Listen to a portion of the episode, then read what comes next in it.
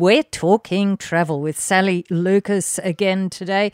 And Sally, we've got a couple of interesting places we're heading to the Red Centre. Yes, absolutely. And also the Galapagos Islands. Oh, two very different I was going to say poles apart, aren't they? Indeed, they almost are. well, literally, yes, as you say, literally. The uh, East Pole and the West Pole. possibly. I thought we'd talk about Uluru today because of the fact that she has literally shed her chains now. Um, in more ways than one, not only able to climb, but the chains will have been taken down, of course. And it's been very exciting for the people of the Kata National Park and, of course, for the Indigenous people who live there that it's a, decision they've been wanting to happen for some time. And there's still so many other wonderful things you can do in that area. Um, they said that possibly they'll um, the chain will be removed and exhibited in a historical display.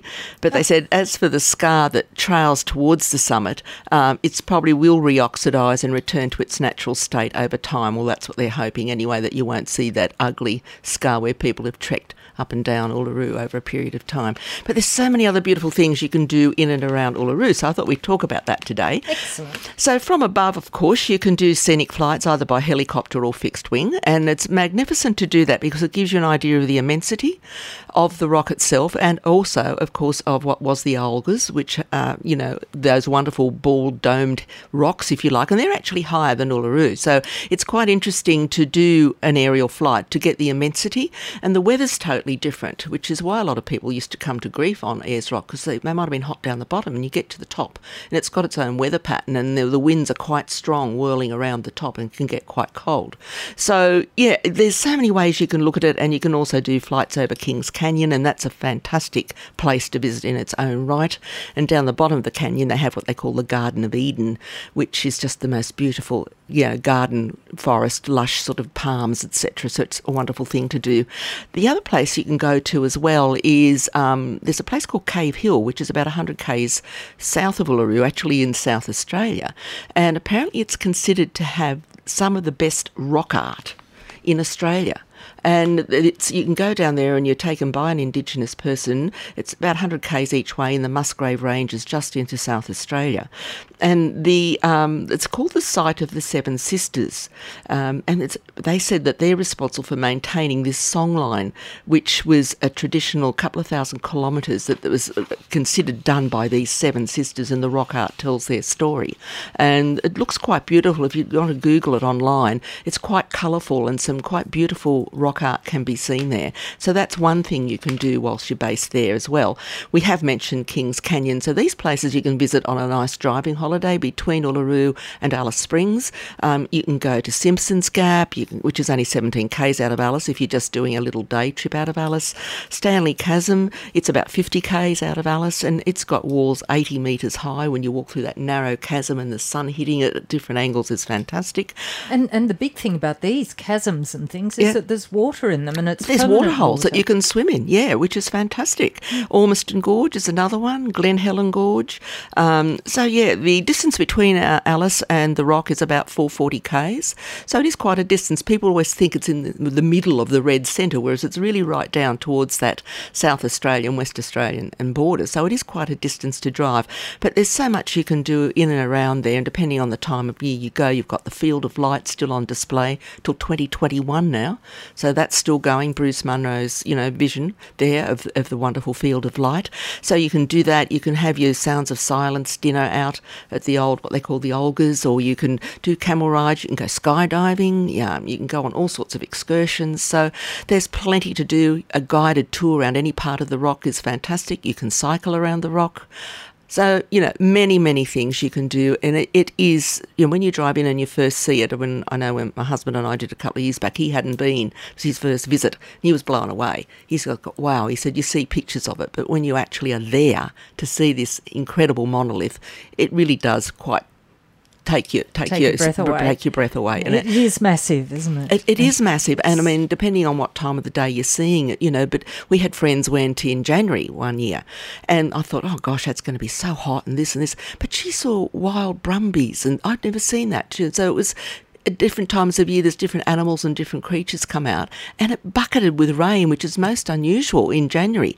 But they saw it with these wonderful waterfalls, of course, coming down the rock. So you can see it in all sorts of different, you know, garb and dress. You know, it looks beautiful no matter what the weather is, and that does change, of course, the light on the rock with the different seasons. So it is quite a special place for us and for Indigenous people alike. Sally Lucas, we're planning to go to somewhere where there's plenty of ocean around to keep us cool. Absolutely, and that would be lovely at the moment, wouldn't it, Jane? Some lovely clean air and crystal clear water. Just cast your mind to that and you might be able to imagine where we're going. So this is going to the Galapagos and I guess it is on, I guess, a lot of people's bucket list, I think, uh, mine included, who I still haven't got there, but I will. I will. It's definitely high up there.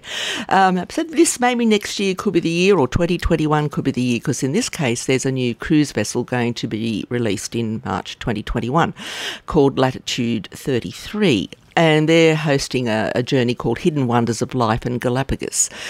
It's limited to just 20 guests, which is wonderful, and it takes in some of South America's most stunning destination, including Chile's Santiago, the Ecuadorian Ecuadorian city of Quito, of course, uh, the Mashpi Reserve in the Upper Amazon, and then it culminates in a spectacular seven-night Galapagos cruise on this new ship called Silver Origin. So this is 26th of March 2021, it, this commences this new journey with two nights in Santiago, of course, as we've mentioned, and then you go on to, as you said, to Quito. Now you fly on to Quito, you have a 19A boutique luxury hotel there, and then you have three nights at the Mashpi Lodge, which is in the Amazon, which is just fantastic, which is a luxurious hideaway right on a high plateau, three hours drive out of Quito, and it's a really beautiful um, spot in this Ecuadorian Choco rainforest. So you do that then you return to Quito for a further two nights, and including everything you can do there, including the old colonial quarter and the Independence Plaza, the cathedral, presidential palace, etc. So there's lots to see and do there. Then on April the 3rd, you fly to San Cristobal, which is the oldest of the Galapagos Islands, to board your vessel and this is where you'll commence this wonderful journey. Um, so the ship's going to de- debut in mid 2020. Um, when I say it's limited to 20 guests, I'm sorry, I, it's not the ship, this particular tour is limited to 20 guests, so you'd have to get in early.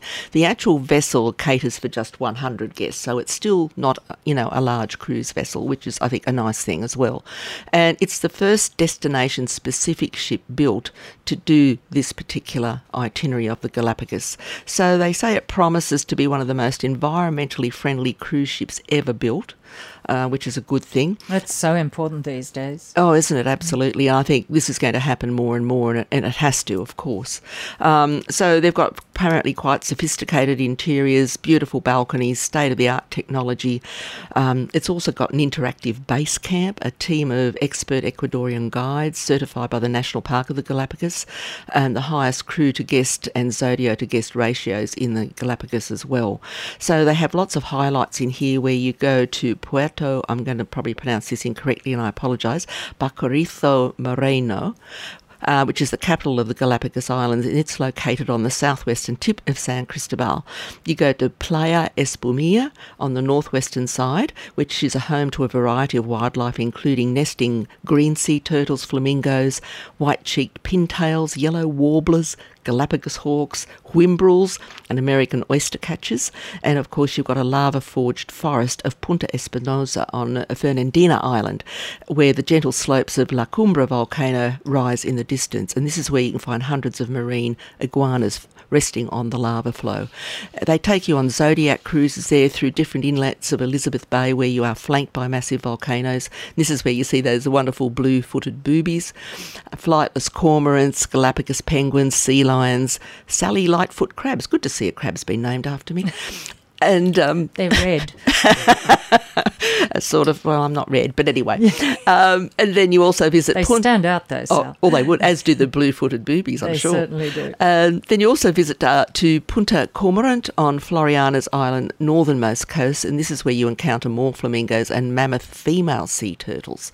So there's just wonderful things you can do. You go to you know to Santa Cruz. You go to the prestigious Charles Darwin Research Centre, uh, the Fausto Llerena Breeding Centre for giant turnus, turt, tortoises, tortoises, tortoises and land iguanas. So this just sounds like a fantastic you know, itinerary to really immerse yourself in that part of South America and also in the Galapagos Islands. So if it's on your bucket list, it's not till 2021, but you can sort of start saving towards it maybe and putting your name down as expression of interest for when the bookings open so that you don't miss out if they're only taking 20 on this inaugural package. This is you, the ship you can go on separately, of course, if you just wanted to book. You know yes. what I mean on the vessel, but this is just a special package a special doing all of what I just mentioned. But and there are, of course, plenty of other options to go and plenty. see those wonderful features plenty. of the Galapagos Islands. So yes, you don't actually have to wait that long. It's just if you want to go there. No, they don't have to wait that long at all. There's plenty of vessels, as you know, you know, ranging from more budget prices right up to your luxury vessels, and there's also lodges on the islands as well where you can stay if you're interested in mm.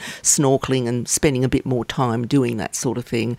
But you do fly in from Quito, of course, and that's your most, you know, accessible point to get from Ecuador across to the Galapagos Islands. Sally Lucas, time to look at hot deals. What have we got in the current travel marketplace? Okay, firstly, Jane, we've got this lovely getaway to Sabah, which is an 11 day package, and that's departing from now through till the end of March next year.